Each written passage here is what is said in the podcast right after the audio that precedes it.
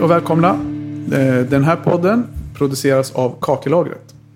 Jag som är er värd heter Per Forslund och gäster idag med, med mig här eh, är grundarna till Facebookgruppen Platssättare utan gränser.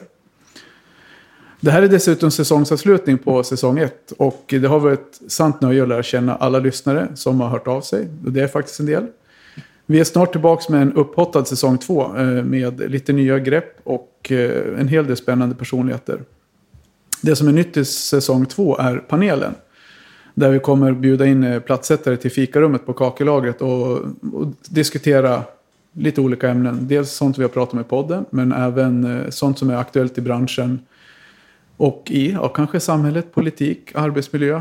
Vem vet? Vi får se vad det blir. Som sagt, det kommer vara fem, sex olika gäster som rullar runt i panelen. Så jag hoppas att ni hänger på.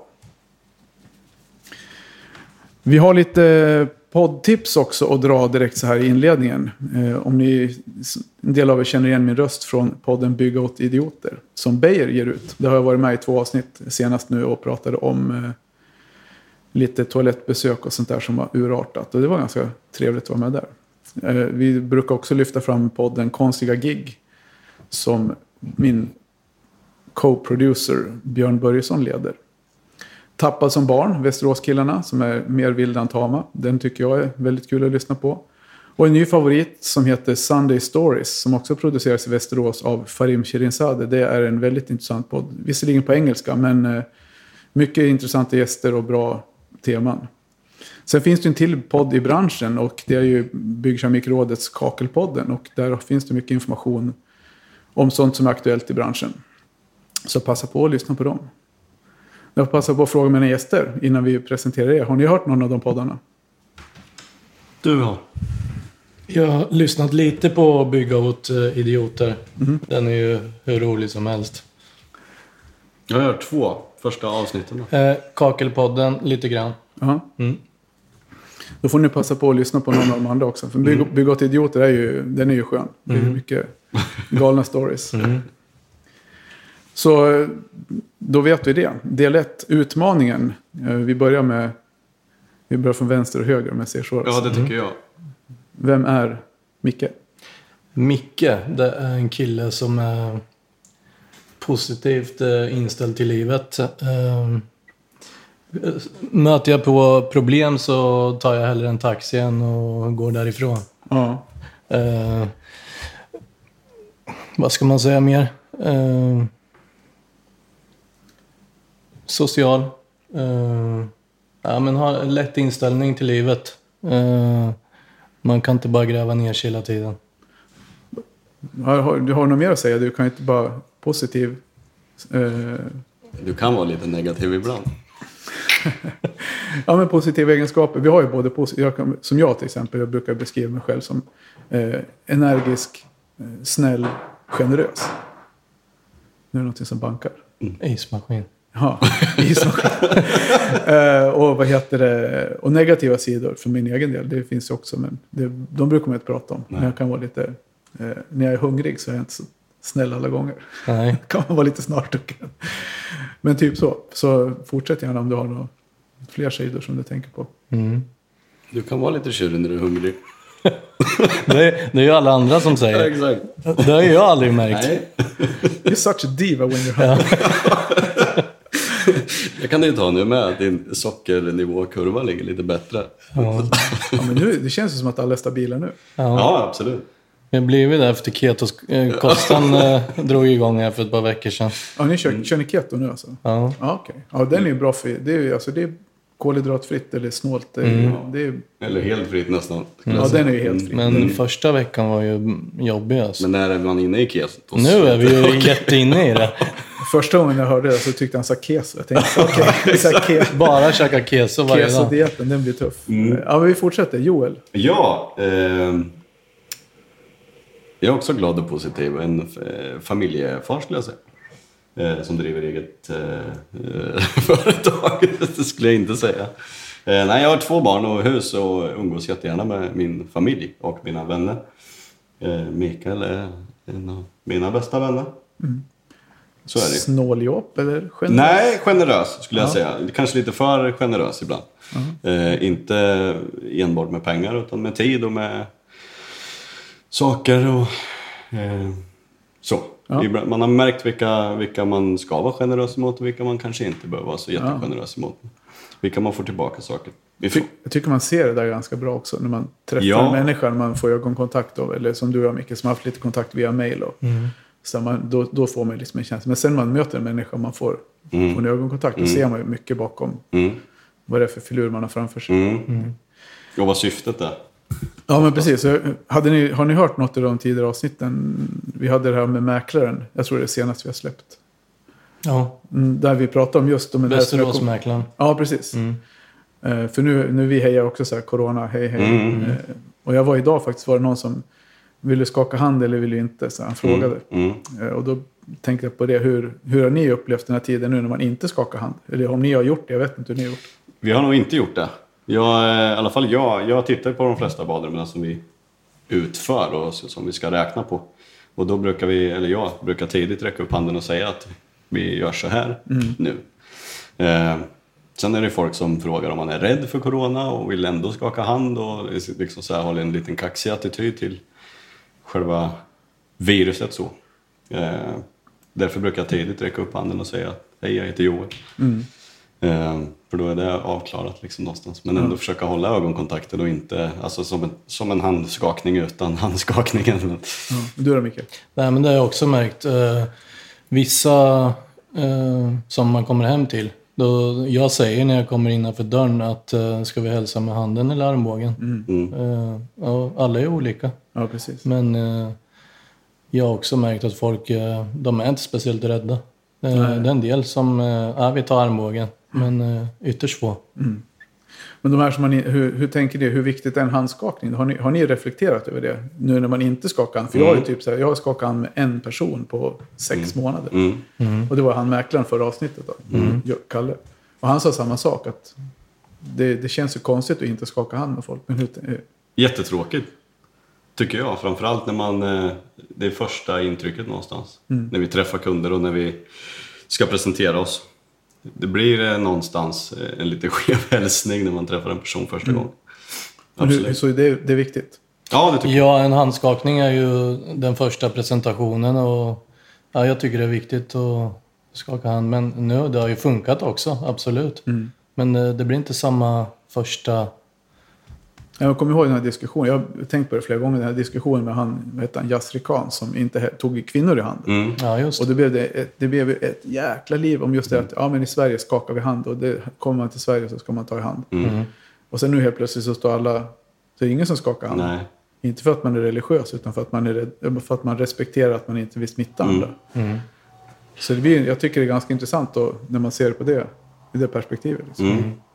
Någonstans får man ju respekt för den personen man möter också. Ja. Även om man känner själv att man eh, har lust att ta i hand och att man inte kanske är så orolig eller rädd så vet man ju inte hur personen reagerar i andra änden. Så.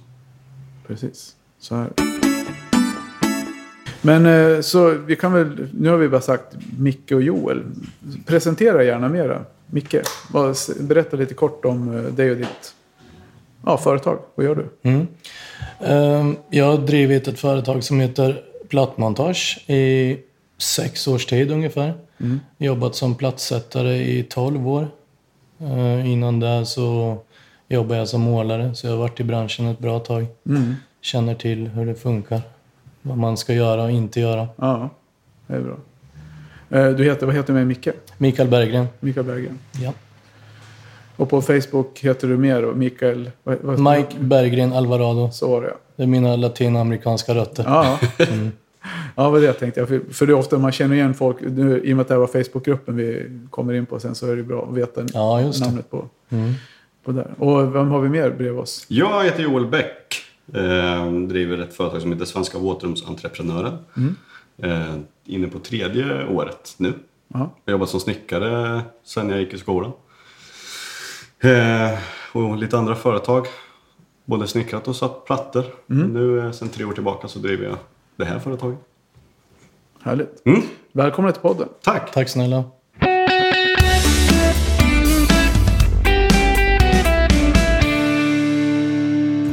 Okej, vi kör vidare på det som står del två här i, i manuset.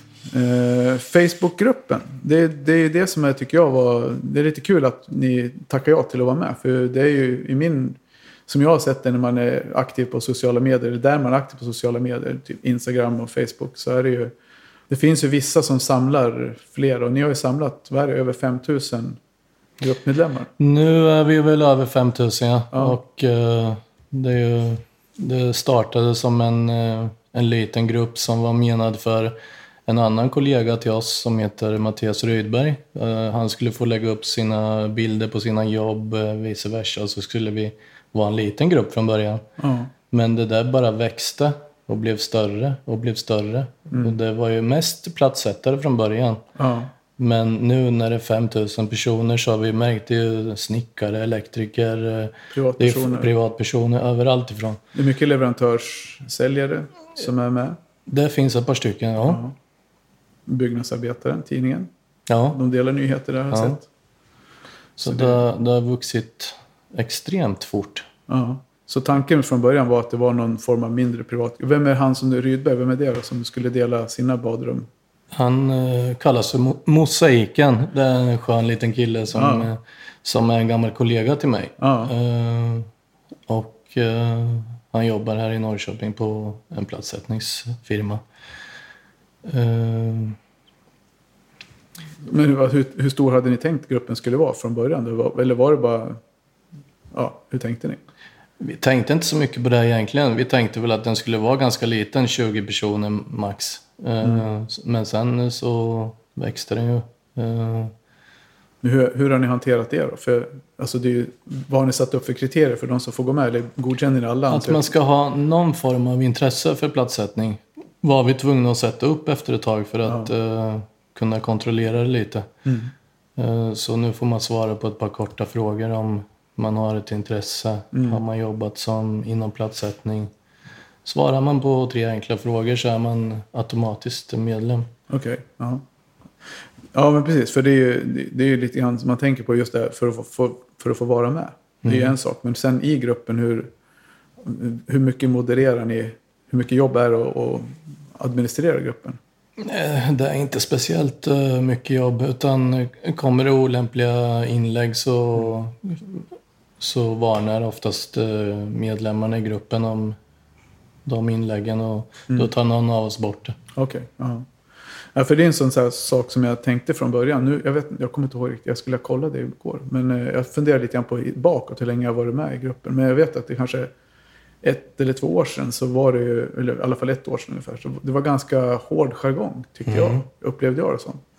Hur, hur kände ni? Mycket världsmästare eh, som körde över folk. Ja, det var ju inget kul. Alltså folk la upp bilder på jobb som de var stolta över istället. Och ingen tyckte det var bra, utan alla Nej. hittade felen. Och, och så, ja. Men hur tänkte ni inför det? Hur, vad har, ni, har ni gjort någonting åt det? Eller hur? För jag tycker det har blivit bättre. Mm, nej, vi har sagt till vissa personer att uh, lägger du inte ner med det där så tar vi bort det från gruppen. Och sen har det där fejdat ut och blivit mycket, mycket bättre. Ja. Automatiskt. För jag tycker att det har, jag tycker, vad säger du Joel? Jag tycker att det har blivit Jo, bättre. När, när, eh, i början av min tid i gruppen så tyckte jag med att det var lite väl eh, hård jargong kanske. Eller Jag kanske inte hade vågat lägga upp något av mina jobb så. Nej men precis, och det är ju Eh. det som är, det är, det som är lite grann grejen tycker jag. Att man delar med sig av det man gör och, och kan få... Sen beror det på hur man ställer frågan. Om man lägger upp någonting som man är stolt över själv och så blir man sågad. Så den personen lägger ju aldrig upp något mer. Nej. Men om man får lite positiv feedback och kanske en fråga på PM eller ja, direkt med den som sidan så kan Det, man ju... det var ju exakt det som var grundtanken med gruppen. Eh, lägga ut bilder, skapa diskussioner, Ja, vara schyssta mot varandra. Är det inte allmänt i alla grupper på Facebook att det, det finns alltid några som bara måste? ja jo, men så är det ju. Alltså eh, trycka ner eller säga något tråkigt om, eh, oavsett vad det är. Om man har platat en tallrik och tycker att den ser jättefin ut eller om man har gjort ett badrum och tycker det ser jättefint ut så är det Men- alltid någon. Men allvarligt talat, om du platar en tallrik, om du blir bjuden på middag och sen eh, kommer din värd eller värdinna fram med den här platade tallriken. Face to face. Mm, aldrig. Hur många skulle säga så här, men hur fan tänkte du med den här Nej. platningen? Alltså, det här ser ju ut som en hund har skitit liksom. Ja. Men så skriver ju folk på Facebook. Eller till en annan människa. Och, vad säger man? De vågar när de sitter bakom en dataskärm. Ja, vad är skillnaden? Vi pratade lite grann tidigare, innan, innan vi drog igång och spelade in, just om det här. Jag nämnde det här, Mona Sahlins sommarprat om den här som hade spottat på hennes fötter när hon gick in på biografen. På hans tid fanns inte Facebook. Nej, precis. Nej, det fanns inga gränser. Nej, det, nej men det, är konst, det är lite lustigt där hur man tar sig friheterna på nätet. Att bara kränka människor. För det är ju en kränkning. Det blir ju en kränkning. Om jag säger till någon att de är totalt sopiga. Mm. Och vi ser ju att det är från folk som har...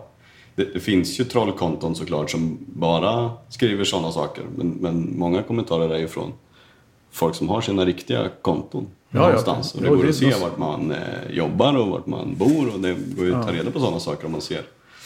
Eh, ja, det är konstigt. Sånt har ju spridit sig. Ja. Man ser om folk är nyktra eller inte. Exakt. Det Det är var- den vanligaste kommentaren tror jag. Logga ut, du är full. Ja, det var, ja, det var väl något typ. Jag såg, något, jag såg ett inlägg som försvann rätt snabbt. Som var en som jag känner som... Det var tydligt att det var ett rödvin. Två, två glas för mycket. Det var som våra kunder på midsommarafton.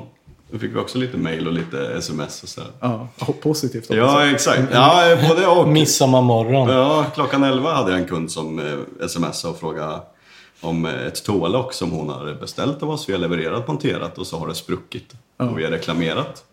Och på midsommarafton klockan 11 ville hon veta vart, vart är toalocket? och då kanske det var någon snaps. Eller någon Jag tror det var efter tredje snapsen. Ja, kanske. Men de drog det inte på Platsättare utan gränser. nej, nej, direkt till mig istället. Men, men generellt, hur tycker ni jargongen i branschen då? Så speglas det i, i gruppen eller är jargongen i branschen, är den som den har varit för? Jag tycker den speglas jättebra för att eh, det finns mycket världsmästare inom platssättning. Ja, Väldigt många. Ja det är ju så. Ja, Så kan det vara. Nu, jag, har ju, jag har ju mest utgångspunkt från Västerås och sådär. Och, men, men ja, visst kan det vara så. Många som vet bäst. Mm. Mm. Det finns ju bara en som vet bäst. Så. Ja, och det vet man aldrig vem det är. Men jag tänker på det här med manligt och kvinnligt också lite grann. Så tycker man att den här, någonstans den här sexistiska som byggbranschen är lite grann ökänd för. Hur, hur upplever ni det idag? Ni som är ute på... Är ni ute på byggen mer? Än, Inte jättemycket byggen. In, inte nu längre. Nej. Nej. Vi är nog ganska förskonade från den jargongen tack vare att vi är hemma hos folk och jobbar. Ja. Vi, man behöver tänka sig för lite extra vad man pratar om och vad man säger. Och Då blir det automatiskt att vi kanske kommer över den tröskeln där vi inte... Man pratar inte om sådana saker på jobbet. Liksom. Men i gruppen, hur, där har man, hur upplever ni det där? Men generellt tycker jag att det har blivit bättre inom hela byggsvängen. Mm. Eh, jämfört när jag började. Ja. Då var det massor sånt. Men är det, vad tror vi där då? Metoo eller vad, vad är det som är, ligger bakom den förändringen? Eh, Dels det, dels att folk har blivit mycket mer medvetna. Om, eh, och sen att det har kommit in mer tjejer i byggbranschen och platssätt, eh, platssättningsbranschen också. Det ser vi i gruppen med. Det är mycket tjejer som lägger ut. Ja, för att jag, som sagt, eh, vi har ju på gång ett avsnitt om arbetsmiljö. Och det har fått lite inside där de håller på att gräva fram där statistik. Och då bland annat så är ju just platssättaryrket är ju det mest, eh, enligt den här personen, det som är mest representerade kvinnor i. Mm. Typ uppåt en 8-10 procent kvinnor i platssättaryrket. Så det borde ju någonstans återspeglas i jargongen med att det blir, blir bättre. Jag upplever i alla fall att den här riktiga sexistiska, gubbiga, att det har dämpats ordentligt de senaste 4-5 åren. Mycket efter metoo, tycker jag. Jag tror det var när 90-talarna kom ut på arbetsmarknaden. Tror inte du? Ja, och, vå- ja, men att våga säga ifrån också. Ja, exakt. Ja. När man hör skit. Mm. Om vi tar ur ett Facebook-perspektiv då. Platssättning, kakel och klinker, byggkeramik. Eh, om vi tittar på Facebook, Instagram, allt där. Behöver vi de här forumen i vårt yrke och vår bransch? Det skapar ju, det skapar ju mycket mer kompetens på dig som platssättare. Eh, Det är mycket inredningstidningar, speciallösningar. Så att, eh, men jag tycker bara kul. För att då... Men är det någonting som ni tycker driver på i, i gruppen med? Eller är det någonting som ni sett någon Absolut. skillnad? Har ni Ja, sett men någon i- skillnad? idéer och, och lite, lite fantasi och lite kreativa lösningar som man ser i gruppen som man kanske inte hade kommit på själv. Nej. Mycket man kan se i listning, i gening, i speciallösningar som är kul att presentera för kunder. Ehm, Jag måste ju säga, jag måste ju säga en sak. Det, och det här, det här var liksom en av orsakerna till att jag kontaktade dig mycket. För att jag har ju jobbat med det här som, som i min butik i 12 år. Mm. Eh, och jag har jobbat som säljare före det på Mapei i tre och ett halvt år. Och vi har ju pratat hur mycket som helst om stora plattor, keramik och möjligheter. Och när jag var plattsättare så, ja, det är minst 15 år sedan med andra ord. Men vi gjorde ju kuvertfall redan då. För att man var tvungen. Om det är någon som absolut, vi, 30-30 plattor, då var det kuvertskärning. Och det var ju en sån här funktionsskärning där man verkligen bara delar den för att följa med fallet. Då. Och sen har vi stått i butiken i 12 år och pratat om det här och medlat med plattsättare och konsumenter. Man försöker få konsumenten vill ha det och plattsättaren tycker att det är svårt. Och jag känner ju som en, det är som en befrielse, det är som en seger, det är som en vind som blåser in över branschen nu. När bland annat i er grupp där när man, när man visar upp alla sina snygga kuvertskärningar. För det är ju det är inte, bara, det är inte bara en funktionsskärning längre utan nu är det en utsmyckning, en del av designen i badrummet.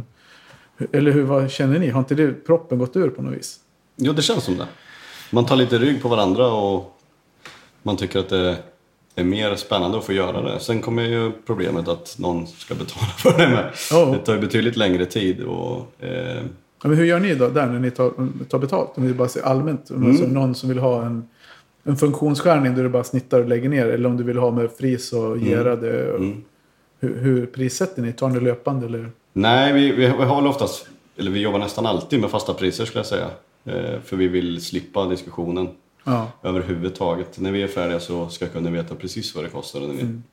Eh, men däremot så har vi någon form av standardplatssättning i ett pris. För att när vi är hemma hos en kund så vet de inte exakt vad de vill ha för friser och hur de vill ha brunn och vad de vill ha för brunn överhuvudtaget. Nej. Så det blir tillägg men innan vi sätter igång. Liksom. Mm. Så att vi jobbar med fasta priser hela tiden. Så kunderna vet om vad de betalar in. Jag har ju tänkt någonstans att, jag menar, hur lång tid beräknar ni på typ ett kuvert? En så här snitsig skärning liksom. Jag beräknar Ett- två, ett- du beräknar tolv. ett vanligt kuvertfall eh, tycker jag nästan går snabbare än att lägga mosaik. Mm. I vissa fall. Och blir eh, mycket, mycket snyggare.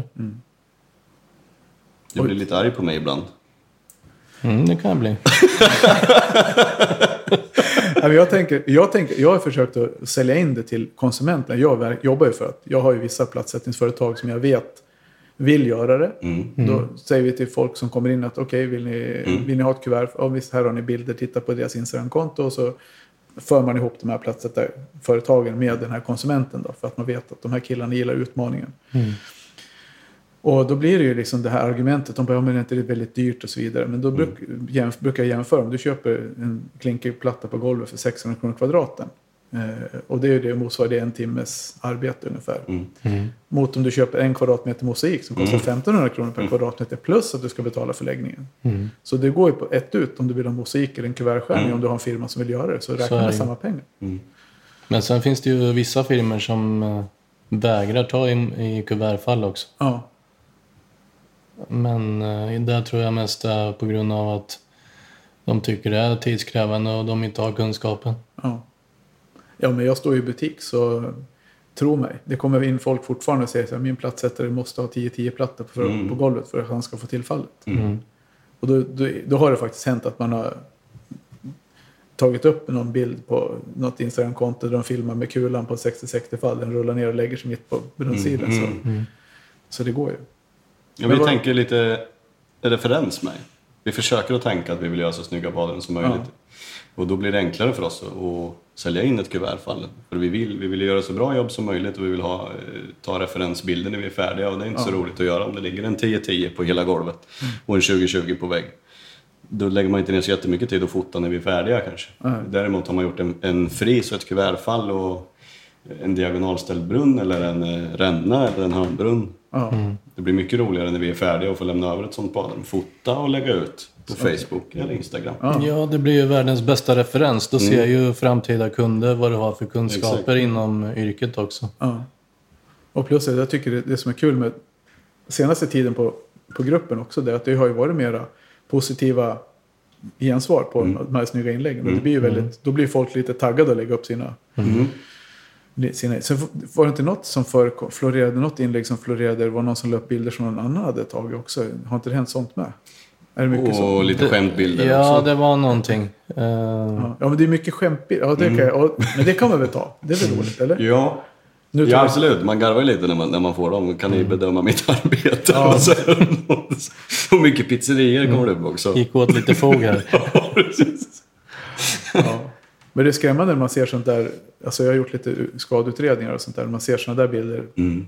hemma hos folk. Mm. Det, Att det finns på riktigt ja. det finns de som gör sådana jobb på riktigt. Ja. Det, är helt, det är helt galet. Mm. Men om vi tittar på, ja men så det, jag gillar att fokusera på det positiva. Så det finns ju mycket positiva saker med det här. Och likadant, jag tycker en positiv sak är också när, att det är mycket leverantörsmänniskor med i sidan Mm. på gruppen. För det finns mycket kompetens som, kan, som man kan eh, svara på frågor. Mm. Eh, hur hur upplever ni det? Är det odelat positivt eller?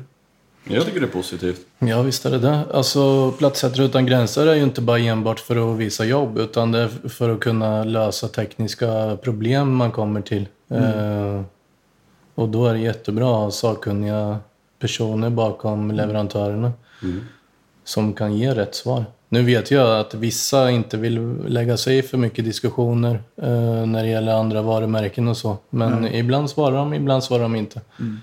Men hur upplever ni, alltså finns det, finns det någon baksida med det här med när man ställer, det var ju någon igår eller idag som la ut den här folie, golvskivorna Ja, med folie på. Mm.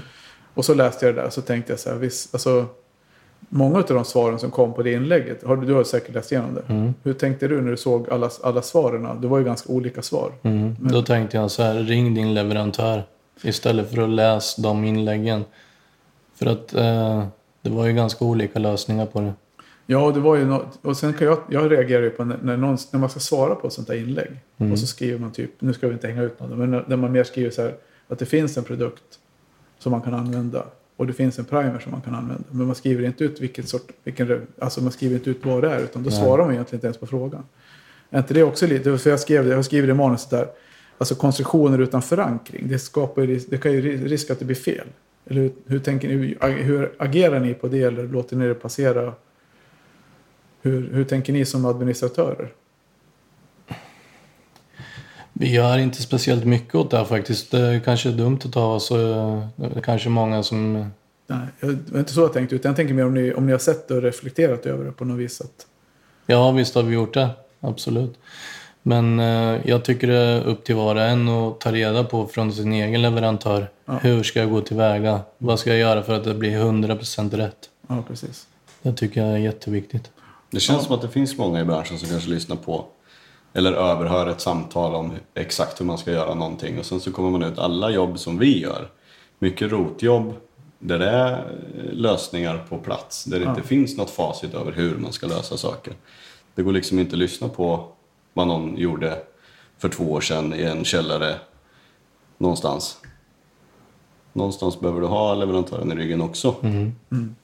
Sen kan det vara bra tycker jag om man, man har ett problem att man slänger ut det som i det här, man läser. Jag tycker man lär sig själv också när man läser. Även fast jag har hållit på många år och, och är ganska duktig och kan mycket. Så man kan ju alltid lära sig genom att reflektera över vad andra svarar och man kan se att det finns. Så det är ju på det viset tycker Många jag. Att det, nya lösningar också ser man ju. Alltså Ja. saker som man inte har tänkt på själv. Exakt. Som kanske inte just går att tillämpa i det jobbet. Men sen kommer det nästa jobb och då kanske det var något Ja. liknande. Men jag håller med dig Mike där, eller Micke, att det är ju... Är det Mike eller Micke? Micke. Du stavar med K till. Vad är det för- Men, eh, ja, men jag tycker också det. Att det, det viktiga är ju, det kan vi ge som en uppmaning till de som lyssnar, att det viktigaste är ju nästan att eh, när man gör en sån här så, konstruktion, att man förankrar med en leverantör. Ja. Och frågar rätt, frågar rätt leverantör.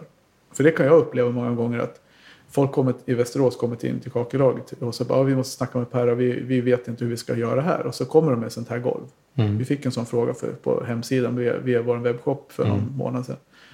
Vi har en, en sån här golv, golvskiva med folie på. Och då har man ju någonstans i minnet så vet man att det finns fyra, fem olika konstruktioner. Det finns lite produkter, vi kan epoxy hit och dit. Fast det, det min, då blir det ju min konstruktion. Mm. Och då, blev, Då är det du som har tagit på dig hur man ska göra nästan. då har jag upp, ja precis. Mm. Så det, vi har, det man har lärt sig med åren det är det att börja med att ta reda på vad är det för produkt. Eh, och sen vad säger den leverantören om konstruktionen. Så, och där tror jag man tjänar ganska mycket på att börja och prata med den som har sålt produkterna. Mm. Eller vad har ni tänkt att man ska göra efter? Upp, in, alltså jag tänker också på inbyggnadsboxar och sånt. Mm. Det är också så här typiska, hur ska vi lösa det här? Mm. Stöter ni på det någonting? Eh, hela tiden. Ni gör det? Ja. Ja. Det blir mer och mer vanligt. Vi tycker det, det är snyggt. Mm, det är jäkligt snyggt alltså. Eh, sen kan ju monteringsanvisningarna vara lite tudelade ibland. Mm, så- när, så de, när de inte finns då? Ja, exakt. Då är de tudelade. Då Då frågar man på Platsättare utan gränser. ja, då är ode, då är de odelade. Ja, exakt. Ja, så kan det vara. Och det finns ju leverantörer där som... Mycket leverantörer som man ser marknadsför sig på Instagram och Facebook och mycket moderna saker. Och så. så får man en monteringsanvisning som inte finns på svenska eller som inte finns några bilder eller några djupmått, ingenting. Och det går, in- man kan inte ringa till leverantörer, man får inte tag på dem. Men de har gjort ett extremt bra jobb och marknadsför sig på Instagram och Facebook. Men det finns ingen eh, organisation i grunden där man kan ringa till och be om hjälp eller ingen teknisk support. Ingen... Där stöter vi också på ibland där kunden har sett någon bild och vill ha just den här blandaren eller vad det är. Där det inte finns en, en seriös organisation bakom. Ja. ja, men så är det också. Hur ser ni framåt för gruppen då? Hur, hur tänker ni? Finns det något tak för antalet medlemmar? Menar, det finns ju, man räknar ju att det finns ju minst finns ju minst 10 000 platser. Det kanske finns 40 000 platser. Jag vet inte hur många platser det finns i Sverige. Det finns ju i Nej, alla fall. ingen aning heller. Jag, nu får ni hänga med där ute om jag säger fel. Men jag har hört någonstans runt 10, 10 000 platsättare. Det Mm. kan ju vara fler. Men eh, då har ni hälften av... Ja, men då, alla i gruppen är ju inte platsättare heller. Har ni, har ni något mål med antalet medlemmar? Det vi vill är att alla platsättare i hela Sverige ska bli medlemmar. 10 000 platser Ja. ja. i gruppen. Ja. Ja. Jag vet, jag är med i någon sida som heter Vi som har höns, eller allt om höns. Det är 40 000 medlemmar. Alltså, Det är ett jävla kack. mycket kackor. Ja. Nej, men så ni, ni, ni skulle ju vilja att fler platsättare var med och var medlemmar? Ja, Absolut. Ja. Ja. Så ni får liksom representation för, för, från branschen? Ja. Ja. Så det, då har vi det som en uppmaning till alla där ute. Mm. Om vi... Har vi något mer om gruppen? Vi kommer säkert tillbaka till det lite mer successivt. Jag tänkte på, vi pratade om ålder förut. Jag gissade ju via tidigare att, att Micke var något, något år yngre än mig, eller ungefär som jag. Jag är 48 och du är f- vad- vad- 40. 40. Så jag var ju inte helt fel ute. Sen när vi träffades så tyckte jag såg yngre ut. Men 27. 27. Ja visst, jag är 30, 18. Och Joel är, vad sa du? 28! 28 friska år. Ja. Ja. Men, och vi pratade lite tidigare om yrket, platssättare. För det tycker jag är, när man ser i, i den här gruppen också, det är ju, jag känner ju många, sen mitt resejobb som säljare, så känner jag många uppifrån, lite norrut. Och jag vet ju att många jobbar länge och det ser man i inläggen också, att vissa har ju jäkligt många år på nacken och, och har bredd och refererar bakåt till vad som var då. Mm. Men hur tycker du Micke, hur har yrket utvecklats de senaste 5, 10, 15 åren? Hur länge hade du jobbat? Jag har jobbat 12 år som platssättare. Och eh, när jag började var storformat 30-60. Ja. Och det har ju bara exploderat nu. Nu, nu är standard 60-60. Är det, tycker du, är det den största förändringen i yrket? Är det formatet på plattor eller? Det tycker jag nog. Det, det är den största skillnaden. Um, Bättre, sämre? Bä- bättre material att jobba med. Eh, eh, jag tycker det är mycket snyggare med storformat i badrum. Mm. Men det krävs ju mycket mer för kroppen. Mm. Det är mycket större belastningar. Ja, det, ja, såklart. Mm. Det ser vi också när vi plockar ordrar inne på jobbet. Vi Mm. får hem en pall 60-60 plattor som väger 1080 kilo. Mm. Och så ska det där delas. Och då är det ju istället för kakel som väger typ nästan hälften. Mm. Vi gjorde ett hus ute på landet med, för inte så länge sedan med 20-20 plattor på både golv och vägg. Det var som en dröm. Ja. Det var bara att plocka. ja. För våran del är det en mardröm. Det kommer in och säger så här, hej vi vill ha 15-15 i halvförband med svart fog. Och, och 10-10 på golvet. Sen är det inte så kul. Det är, det är inget kul eh, referensobjekt att fota. Eh, det, det, är, det är standard. Det är så mycket standard du kan komma till. Mm. Ja, vad är standard idag? 60-60. 60-60. För jag tycker nästan att det har blivit så som du säger. Alltså det är ju... Det har ju hänt otroligt mycket. Jag tittar bara på... Ja men som sagt 12 år har du jobbat 2008. Mm. Och jag började starta butiken, 20 eller tog över butiken 2008. Mm. Och det var ju... Ja det var ju som du säger 2020, 10-10, Mm. 30-30 och max 30-60, Mm. 60-60. Det var ingen idé att ta in på lager ens. Nej. Det var ingen som köpte. Platsättaren skrek rakt ut. så det är en stor skillnad. Vad säger du Joel? Du har inte så många år. Nej. Jag, jag, alltså jag satt 2020 med. Jag tycker också att det är jätteskönt. Eh, men, men det är så mycket, så vi försöker tänka mycket referensobjekt och Ja. alltså vad som blir snyggt. Och även när man är hemma hos kunder, att man försöker bygga som man skulle vilja göra, som man skulle vilja ha det hemma. Och leda ganska mycket. Jag leder väl kanske lite mycket kunder in på vissa spår ibland. I fördärvet. Ja, exakt. I Mickes fördärv. Rakt in i vadå? Så kaklet. du, men, sätter du plattor också Joel? Eller? Ja, jag hjälper mycket. Ja. Så, vi, eh, vi, vi gör totalentreprenader i- ihop Ja, kan man säga. okej. Där Ja. vi snickrar och sätter skivor och vi sätter plattor. och Så. Men du är platsättare, utbildad? eller snick- Snickare, i grunden, ja. Okej. Absolut. Härligt. Vad heter det? Ja, men om vi tittar på ja, men keramiken, det kan vi konstatera. Det har svängt från kakel till granitkeramik. Mm. Eh, från 30-30 glaserad granitkeramik till 30-60, 60-60, 60 20 20 Ja, stora format. Absolut. Men hur, hur har det, tycker du övrigt har följt med?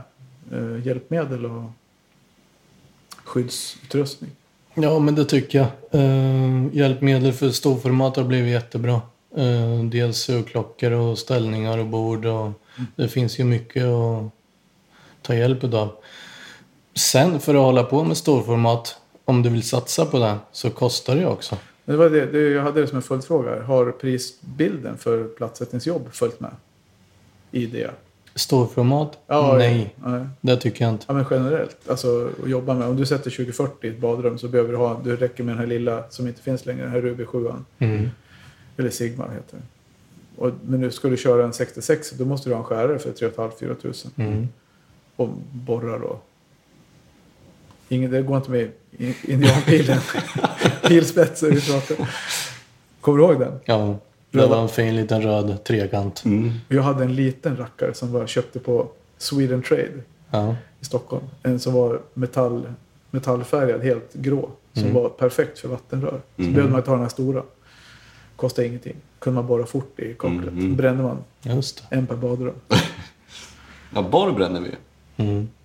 i granitkeramiken. Och det är väl framförallt eh, i rotjobb, vattendragning och vi försöker dra matningar i kommoder. Och Ja. Det blir fördelningar bakom lådorna i kommoden och så kommer man till den plattan. Den blir, man tar ju aldrig den först, eller? det är åtta hål i en platta för att alla vattenrör kommer Ja. upp på samma ställe. Mm, men du använder ju inte kylbalsamet heller. Så Nej. att, eh, det, är klart, det är klart de, Nej, eh, det de dör lite- snabbt. Det är lite intressant det där. För vi, har ju någon, vi hade ju faktiskt en, en kund som kom in två gånger samma vecka. Och reklamerade sin diamantborr. Mm. Och eh, vi har ju, nu ska jag inte säga det här högt så att vi blir utnyttjade, men vi friar hellre än vi fäller. Mm. Så om det kommer in någon och reklamerar borren, då tar vi in den och så får de en ny. Mm. Men nu kom de in två gånger samma vecka. Så då, då sa jag bara så här, hur många hål har ni borrat och hur? Så här. Och då, eh, sån som jag är, då, så tänker jag så här, jag, ska inte, över- jag vill inte vara en besserwisser, men jag tänkte ändå så här, okej, det kan ju vara något fel på den här sändningen med borrar. Det kan det vara. Så vi, vi tog en vinkelslip och dammutsug och så och körde vi med den här borren. Eh, exakt likadan som man hade fått. Och så klockade vi hur lång tid vi borrade. Vi tog 9,5 till 10 sekunder på att göra hålet. Vi väntade, vi hade vatten, vi väntade, vi kylde. De hade kunnat borra, borra fyra hål per borr, sen var de brända. När vi hade borrat åtta hål och började på det nionde och det gick lika bra. Då, de bara så ah, okej. Vi kanske inte har kylt borren så mycket. Så. Mm. Det, handlar, ju- ja, så det är ju mycket hur man, och det är väl lätt hänt kan jag tänka mig. Mm. Att de brinner upp. De smälter segmenten. Mm. Så det är inte bara kylbalsam, men ibland måste man ha vatten också. Mm. Ja, det är bra att du säger det så att Joel får höra. För att det är jag som får tala hål menar du? Exakt. Du får framförallt ta all skit. ja, exakt. Ja men, så det, ja men absolut, jag håller med dig. Men, ja, för det finns så mycket bra hjälpmedel. Men det betyder, ja, men tittar man på... Jag pratade med en kollega eller kompis i branschen som, som eh, jobbar med verktyg. Martin på Tebo, byggtillbehör. Eh, och vi pratade om det i, på midsommardagen, midsommarafton. Ja. Det var någon dag här i helgen. Just om det här med, med verktyg och maskiner och, och prisbilden på det. För att det har ju blivit, tittar man på snickarna till exempel, en, en, en byggfirma med lite hög svansföring och egentligen alla. De har ju en maskinpark som får vilket finsnickeri som helst att rodna. De har ju enorma, alltså vilka pengar de lägger på sina maskiner. Är det, någonting, är det någonting som vi är på väg mot i plattbranschen med? Att det blir mer premiumverktyg eller bättre, dyrare maskiner? Och... Så känns det som. Eh, det känns som att eh, ska du ha bra grejer får du betala för det. Eh, men ja, det underlättar ju också. Har du bra verktyg så är det en dröm att jobba. Men De här enkla, som när man höll på själv, de här enkla knepen och där man höll på handslip, handnöt med. Vi hade ju, vi, när du och jag, Mm. när du jobbade. Alltså det fanns ju de här predatorborrarna och granitborrarna. De fanns ju inte, diamant. Nej. Så då ju- körde man kryss i baksidan med vinkelslipen och så klippte man betong. Mm. Är det helt... Det, det är utdöende alltså. Ja, det måste vara det. Det tror jag inte jag har sett på ja, säkert 6-7 år alltså. Att någon stått och gjort så. Nej, det är klart. Det tar ju lite tid. Mm. Så här. Jag kommer ihåg en eh, kille som jag jobbar med. Han sa ju det. Att det var det man kunde tjäna, eller spara tid på. Detaljerna. Att man lyckas med håltagningen på första försöket. Mm. Men då är det ju, när man klipper, då vill det till att man inte tar för stor bit. Mm. Men du spricker med diamantborrarna med ibland. Ja, visst gör det det. Men har ni, hur har ni med, på det, med verktyg och utbildningar på det? Då? Får ni, tycker ni att ni får bra utbildning och support av era leverantörer på verktyg? Jättebra. Eh, Jag har ganska nära kontakt med en annan kille på Tebo, Oskar. Ja. Han brukar komma ner, dema, vi går igenom allting. Eh, Men är det då du, i leverantörscellen, hur, den butiken där ni handlar, hur har ni support? Var handlar ni någonstans? eh, här i Norrköping handlar vi mycket på golv och byggterminalen. De har ju KGC på hyllan, Tebo på hyllan och Ox på hyllan. Eh, och det är ju ja, det är bra grejer. Mm. Är det någon större skillnad på varumärkena på de här, typ- framförallt diamantverktygen tänker jag? Skiljer det någonting i kvalitet? Ytterst lite. Jag tycker jag inte är någon större skillnad. Vad tycker du? Nej, det är lite tjocklek på borrar och sånt. Mm. Det är hur mycket... Alltså jag gillar ju tunna borr till exempel, Mm. tunna klingor och där kan, där kan det skilja ganska mycket. Ja, klingorna tycker jag, det kan det, alltså, eller hur? Är inte de, kan det vara rätt stor skillnad på just kabelskivorna? Mm, absolut. Jag, har ju, jag har ju en favorit och den är ju, alltså när det blir så här, när det är som att skära i smör. Är det Montolitklingan? Guld. Mm. Mm. Nej, fan. Det Den är är, det enda jag kör med nu. ja, ja, den är magisk. Den är På magisk. allt. Ja. Mm. Men ni upplever att de funkar på alla, alla typer av material också? Mm. Ja, Ja, de vi jobbar med. Funkar på komposit också. okej. Ja, ja, det är bra. Mm. Är det mycket komposit? Nej, det är jättesällan. Men eh, det har kommit vid vissa tillfällen. Gruppen heter ju, om vi återkopplar till gruppen, heter ju Plattsättare utan gränser. Mm. Och här nere så står det att ni håller på med, med lite andra produkter också. Mm. Hur, hur kopplar, kommer ni, ligger, ligger någon sån upp, uppe i gruppen? Eh, mikrocementjobb. Det ligger nog lite mikrocementjobb uppe. Mm. Ja. Har ni hållit på med det länge? Nej, det är ingen större del av verksamheten. Eh, Det är mer en nyfikenhet. Ja, och sen får vi mycket förfrågningar också så det tror jag kommer växa mer och mer Mm. på privatsidan. Mång, det, och det är också det här med Instagram, Facebook. Det är mycket mikrocement ute på sidorna. Mm. Vad har ni mer för, har ni mer några andra sidor och sånt som ni influeras av? Sociala medier? Något som ni tänker på där? Har ni kikat runt? I Facebookgrupper tänker Ja, eller, Ja. ja. eller Instagram eller Ja. vad det än är. Eh, alltså jag är med i mycket grupper på Facebook. Det känns som att det är det enda flödet. Eller det enda som dyker upp ifrån. Och när någon fyller år. Ja. Odlingsgrupper och matgrupper. Mm.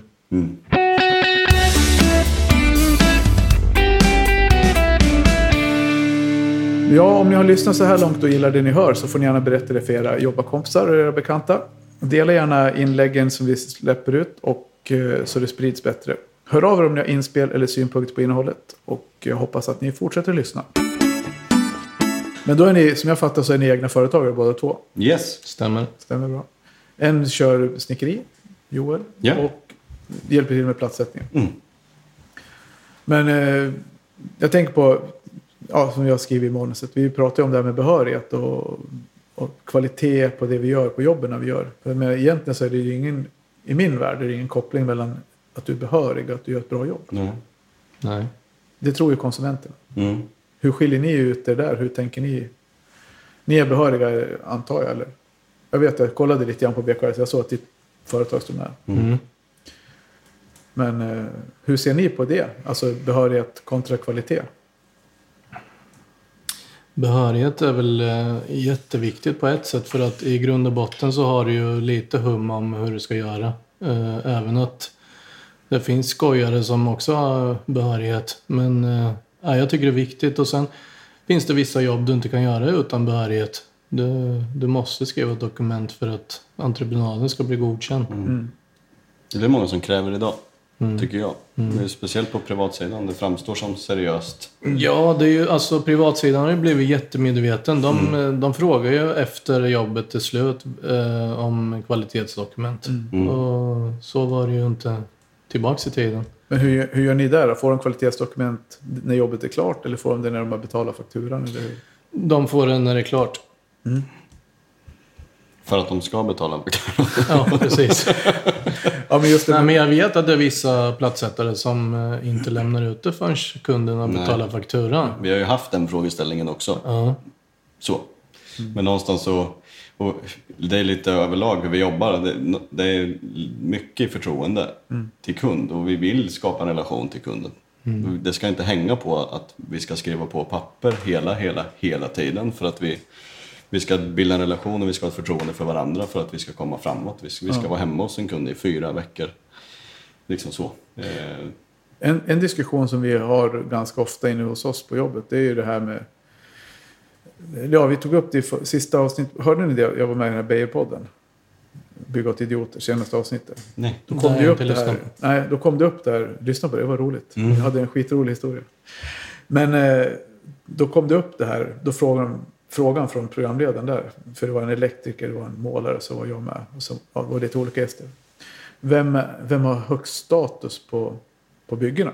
Mm. Och då var det, alla tyckte att elektriker tyckte att de var mest viktiga. Målaren tyckte väl inte att han var så viktig. För han fick alltid skit. Liksom. Och jag sa så här, men jag tycker platssättaren är viktigast. Jag, jag, jag tycker det. Mm. Och jag tycker att platssättarna får ta oförtjänt mycket ansvar Mm. i badrummet. Vad säger ni om det? Alltså vi jobbar så Förstår, förstår du hur jag tänker, Mm. Micke?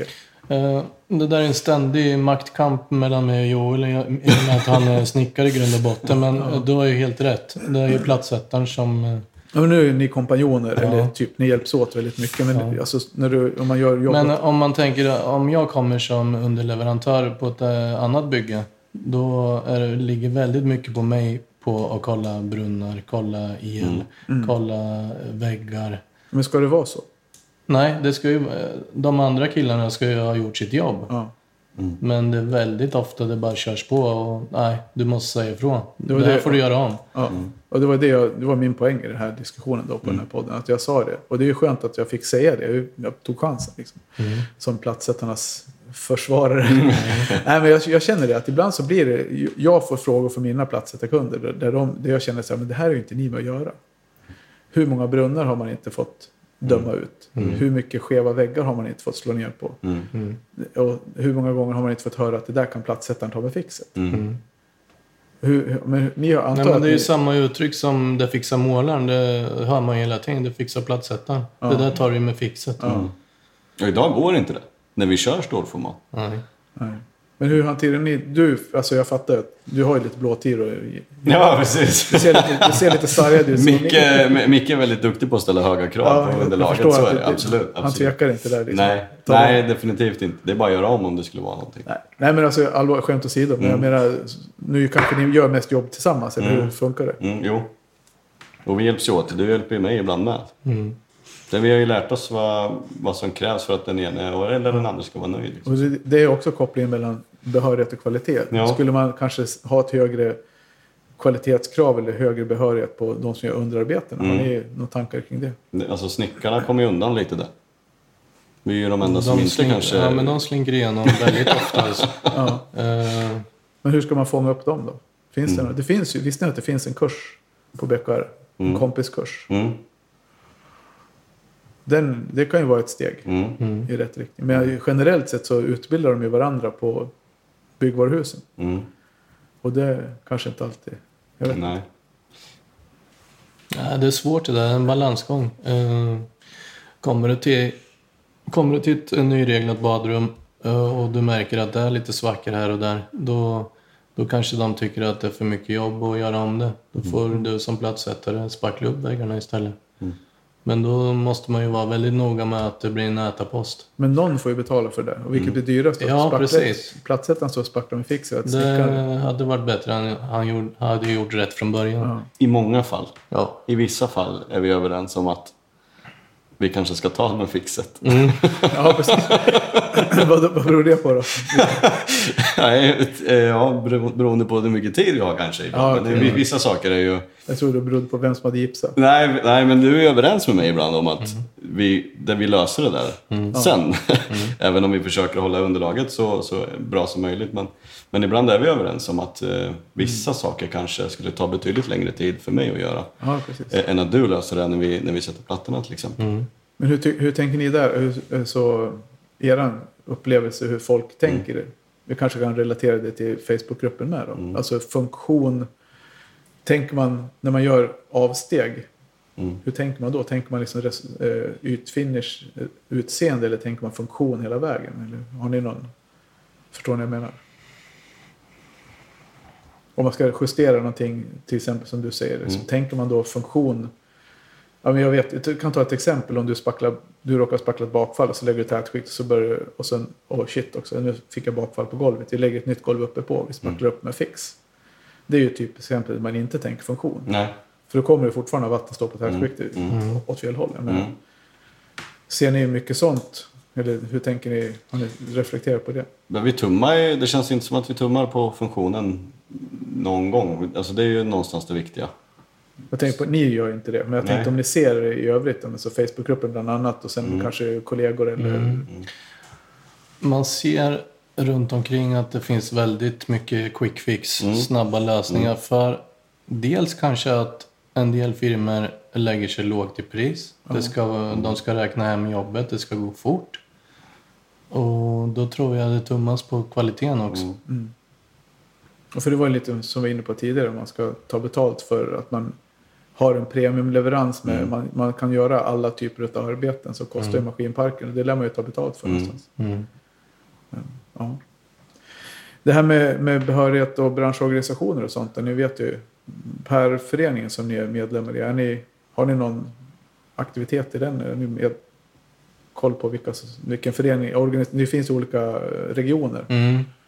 Per är, är vi inte jätteaktiva och, och läser om, utan det är mest uh, BKR-sidan. Mm. Men ni- eh, det ni- kanske man ska bli bättre på. Ja, för de har För ju att sina allt olika hänger ju ihop. och de har ju sina regionmöten. Jag tänkte Ja. det, jag tänkte på om ni, får, om ni har varit på något sådana, om ni är, är aktiva där. Eller? Nej. Ni får information i alla fall om Ja. Ja. Det är viktigt. Om vi, om vi håller oss kvar i det här med branschorganisationer och tillhörigheter så, så finns ju Kakelföreningen och, och Per, är det är vi två systerföreningar som äger Byggkemikrådet. Mm. Och då är ju Kakelföreningen som jag är medlem i, vi, eh, där är det ju handlare och pulverleverantörer och brunnstillverkare och alla de här leverantörssidan. Och hur, hur tänker ni med det, liksom när, det när det kommer till val av kakelbutiker, keramikhandlare, utbud av liksom plattor och sånt. Hur- Har ni några referenser där? Kvalitet? Har ni någon, tycker ni att det är någon skillnad på plattor här och där? Ja, det är ganska stor skillnad på plattor tycker jag.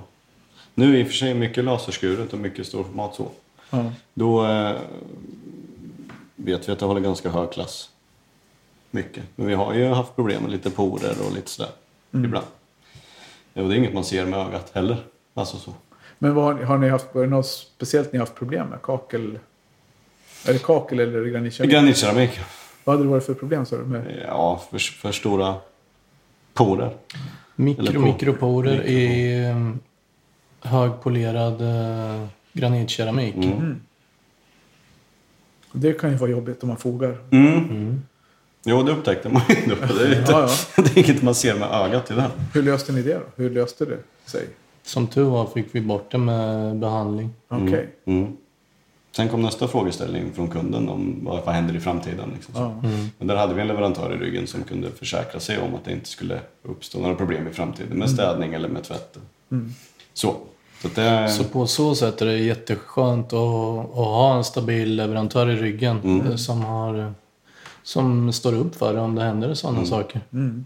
Ja, precis. Jo, det är det vi, vi försöker i branschen att trycka på. Att, alltså, seriösa kakelhandlare, om jag säger citationstecken, så är det ju att det finns ett kvalitetstänk och ett ansvarskännande för, för produkterna. Då. Ja, vi pratade lite om kakel och keramiska skivmaterial som vi var inne på tidigare. Så är det ju... Vad tycker ni? Ja, vi har ju egentligen svarat på det, för, vad ni föredrar. Kakel eller... eller nej, det kanske vi inte har svarat på. Vad föredrar ni? Eh, Kakel Vitt eller... 2020 Okej, ja. Och det är ju lättare kan vara vågigt också. Ja, vitt vågigt. När satte man det sist? Ja, Det är länge sedan. mycket fastigheter kanske. Förr i tiden.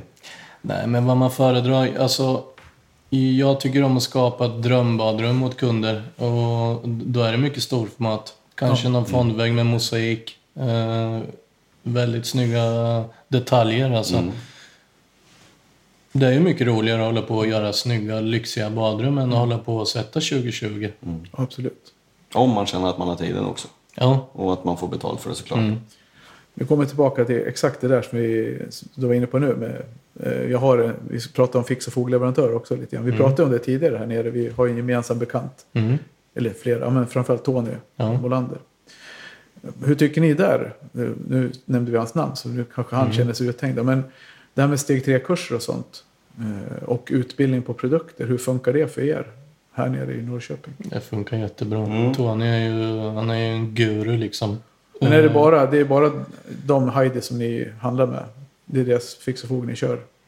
Ja, största del. Största delen. Ja. Och steg tre-kurserna, hur ligger de? Har ni koll på vad, som, vad det är för krav på vad en steg tre-kurs ska innehålla? Nej. Så egentligen, egentligen vet ni inte riktigt om de håller måttet eller inte. Men ni känner er nöjda i alla fall? Mycket Ja. nöjda. Ja. Jag, jag tror vi får mer information än vad man ska få egentligen utav Tony. Och det utmynnar oftast i en diskussion där, man- där, där man lyfter sådana saker som, man, som kanske inte ingår i, i programprotokollet. Eh, och det är väl för att folk är intresserade såklart. Nej, men det är bra. Hur? Ja, att, eh, och det känns ju som att han besitter väldigt mycket kunskap Så är det. också. Så Han, är eh, han är ju en gammal räv i spelet Ja, och liksom. då lyssnar man på vad man har att säga, så är det. Ja. Absolut. Och sen gör man tvärtom. Exakt! Mot vad han säger. Ja, nej, men det är bra. Så du känner, ni, känner att ni har bra support tekniskt och hela den, väldigt hela bra. den biten? Ja. Ja. Och det tycker jag är jätteviktigt att ha en sån leverantör i ryggen. Eh, Det är inte bara produkten ska funka utan eh, det är säljet bakom. Mm. Kunskapen bakom produkten. Att det, är inte bara, det är inte bara en produkt som ska betalas för utan det, det finns någonting, Mm. en leverans bakom. Ja. Ja, men det, finns, eh, alltså, det finns mycket kunskap och det finns jättebra support. Mm. Och det är jätteviktigt tycker jag.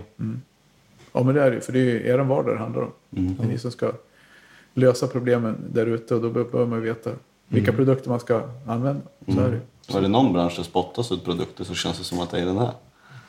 Ja. Mycket olika alltså. Och mycket, och det, har vi, det är ju mycket grupper och Instagram och Facebook så. Som gör att det, alltså branschen är under utveckling hela tiden och det kommer mycket nya material. Alltså vi, ibland kan en kund ha sett saker som inte vi har sett överhuvudtaget. Ja. Eh, Och det stöter man på hela tiden. Mm. Det, det, så är det. Och det, är, det här Pinterest är ju en förbannelse. kommer in folk och frågar om det. Den här plattan har du sett? Då börjar man spåra i något trådar och så hamnar Ja, man i. Nya Zeeland. ja, precis. Var, nej tyvärr, den har, kan vi inte. Den har vi inte. Nej, men för, för att återknyta till det vi pratade om. Vi har pratat om det i två etapper, om just det här med skiva, stora plattor, större Mm. plattor. Så för nästa avsnitt, eller säsongspremiären på säsong två, kommer vi ju prata om arbetsmiljö. Både i byggbranschen generellt, men eh, jag har förstått att min gäst håller på och gräver ordentligt i eh, arbetsmiljöfrågor för platssättare. Mm.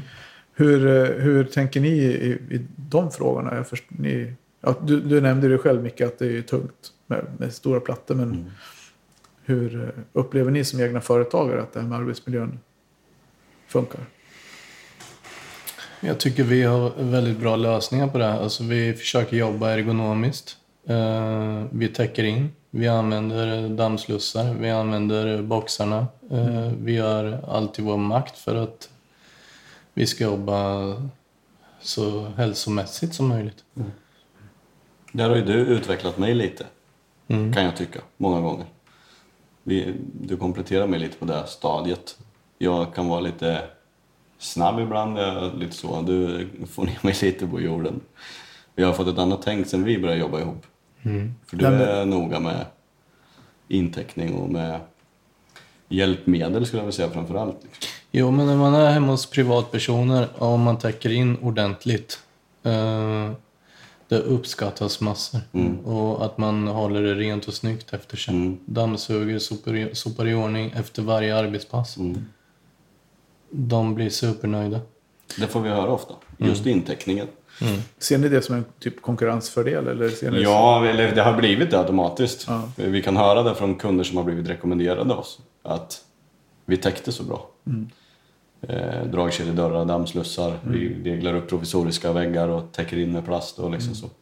Och vi har ju är ärliga mot kunderna med och säger att vi lägger säkert 3-4 timmar i, i pris på intäckning. Liksom. Men det kommer vi ha igen. Byggdamm, alltså ett halvår senare kan man få dammsuga byggdamm om vi Men hur, skulle hur känner ni själv med er egen i personskyddet och med damm och sånt? Är ni noggranna där också? Ja, det tycker jag. Försöker vara noggranna. Mm. Det finns väl vissa eh, ögonblick man kanske glömmer masken när man ska Mm. göra en håltagning. Men eh, koppla på dammsugare och försök att hålla andan samtidigt. För jag tänker också, det är, det är ju många gånger, det är väl en av de sakerna som vi kommer belysa i nästa avsnitt. Just det här med när man jobbar som enmansföretagare. Mm. Det är jag som kände att jag ville lyfta den frågan för att jag själv är företagare. Jag vet att det är jag som har ansvar för min egen sjuk- eh, företagshälsovård. Det finns ju ingen företagshälsovårdsmänniska, någon HR som ringer till dig Micke och säger du Micke nu är det dags för hälsoundersökning. Gör ni hälsoundersökningar regelbundet själva? Nej. Nej. För man tänker på, de har ju pratat mycket på Arbetsmiljöverket. Nu har man kört drive om det här med kvartsdamm. Mm. Asbest känner ni till. Mm.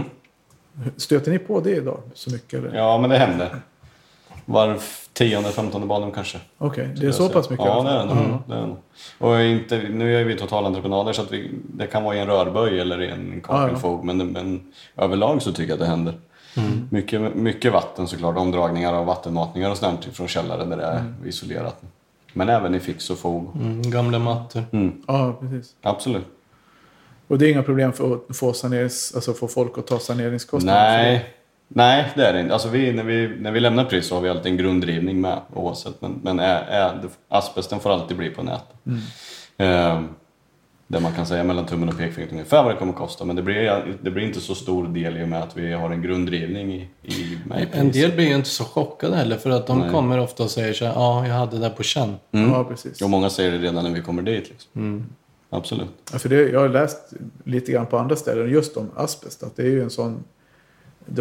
Sjukdomarna, Mm. asbestrelaterade sjukdomarna har ju aldrig egentligen sjunkit Nej. så mycket. De har alltid legat kvar på en ganska konstant nivå. Mm. Och hur skillnaden är att det har flyttat sig. Och det kommer, om jag säger fel nu så kommer jag få rätt, bli rättad i nästa avsnitt. Men jag tror att, som jag har läst i alla fall, att det har flyttat över sig. Och det är fler kvinnor idag som smittar, eller smittar, blir sjuka av asbest. Mm. Och det är ju... vad beror det på? Folk som river själva kök eller vad, vad kan det vara? Inte. Eller rev tidigare. Mm. Men det- Eller eh, sak, alltså saker som ligger kvar. Det finns ju företag som river ändå idag Ja. och inte slussar ordentligt och inte, inte har eh, luftrenare på i ett visst antal tid efter. Liksom så. Och jag menar någonstans, så bor ju folk i husen vi jobbar. Jag vet inte. Nej, det Det, det är klart att det kan vara asbestfibrer kvar i luften när, när, vi är klara med badrummet. Så det tar ju dygn innan de faller till marken. Liksom. Du sa en annan sak där Joel, jag tänkte, som jag tänkte på. Äta. Mm. Är ni noggranna med avtal och ändrings... Nej, jo, vi skri- alltså, i grundprincipen är att vi alltid ska ha ett fast pris. Liksom, Ja. så. Ja, Så jag tänkte mer så här, fan, nu, jag tänkte så här, nu är ni mönsterföretag.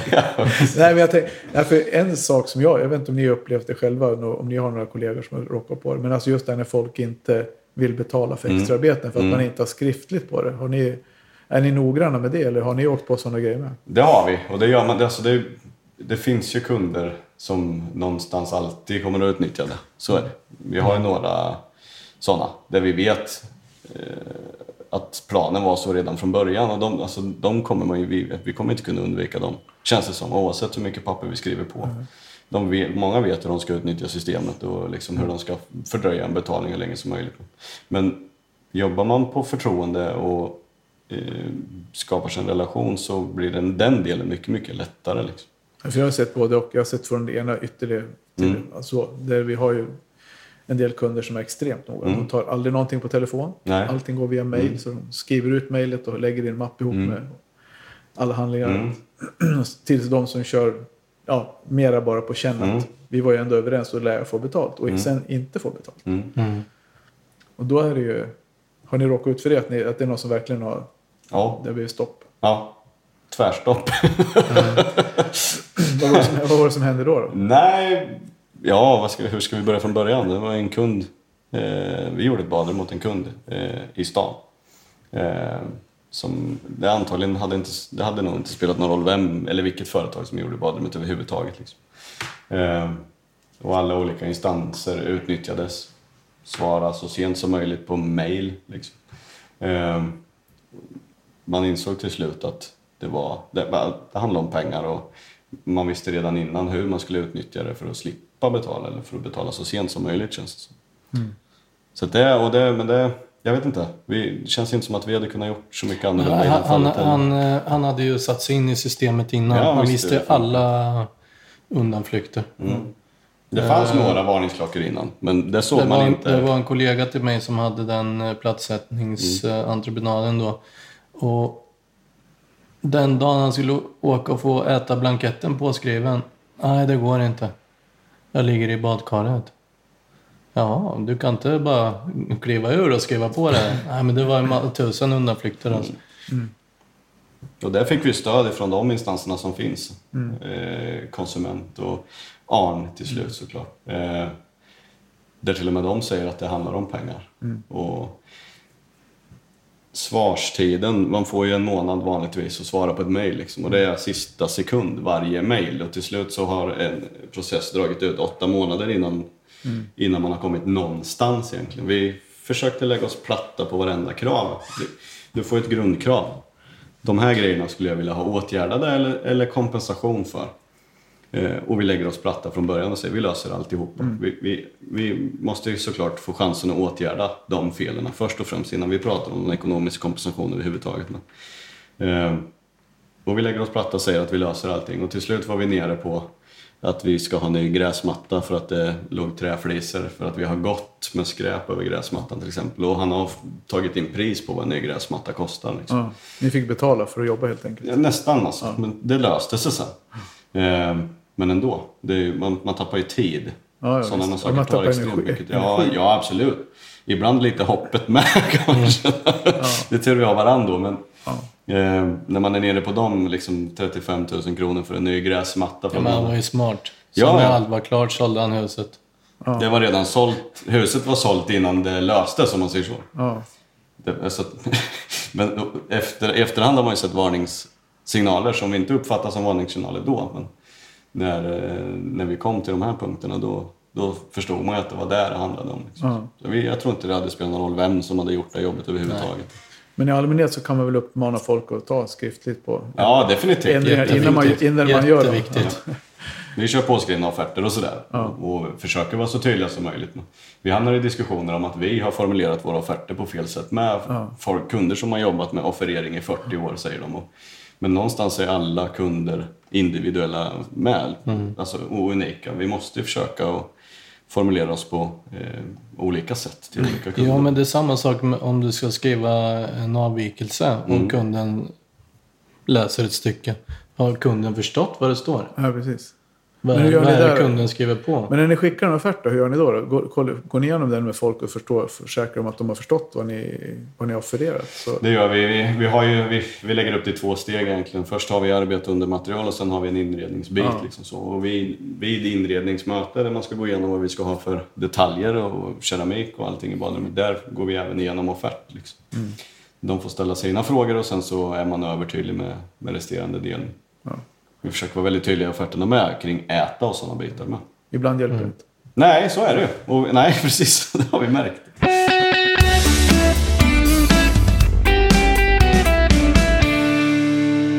Har vi någonting, eh, för nu är vi nere på, på sista raden. Mm. Har vi något sammanfattande ord? Alltså Platssättare utan gränsers, två av administratörerna, en av grundarna. Har, vi något, har ni något ni vill tillägga?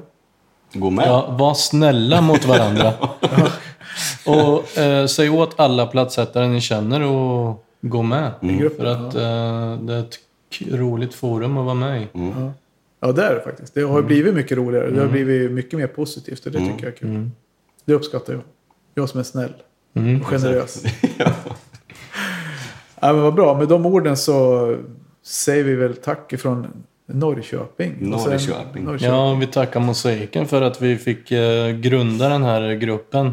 Mosaiken, ja men okej, som avslutning då, innan vi tackar alla. Mosaiken, berätta, vem är det? Mosaiken är en kille som heter Mattias Rydberg. Ja, det Som vi, Ja. vi startar gruppen för den här killen i grund och botten. ja, men varför? Varför ska ni starta en grupp för en kille? Ja, för att han älskar att sätta mosaik. Därav eh, Hans namn. namnet Mosaiken. Ja, ja, i och för sig. Det, det är Så vi tänkte att han skulle lägga ut massvis med bilder på mosaikjobb. Eh, Det var så allting startade. Ja. Gör han Så det? tack Mosaiken. Lägger han ut några bilder då? Nej, ingenting. Han la ut storformat en gång. Ja, vi tackar Mosaiken och så tackar vi Micke och Joel för att ni var med i avsnittet. Jag hoppas att ni hänger med nästa gång när vi pratar arbetsmiljö. Hej och hå! Hej och tack.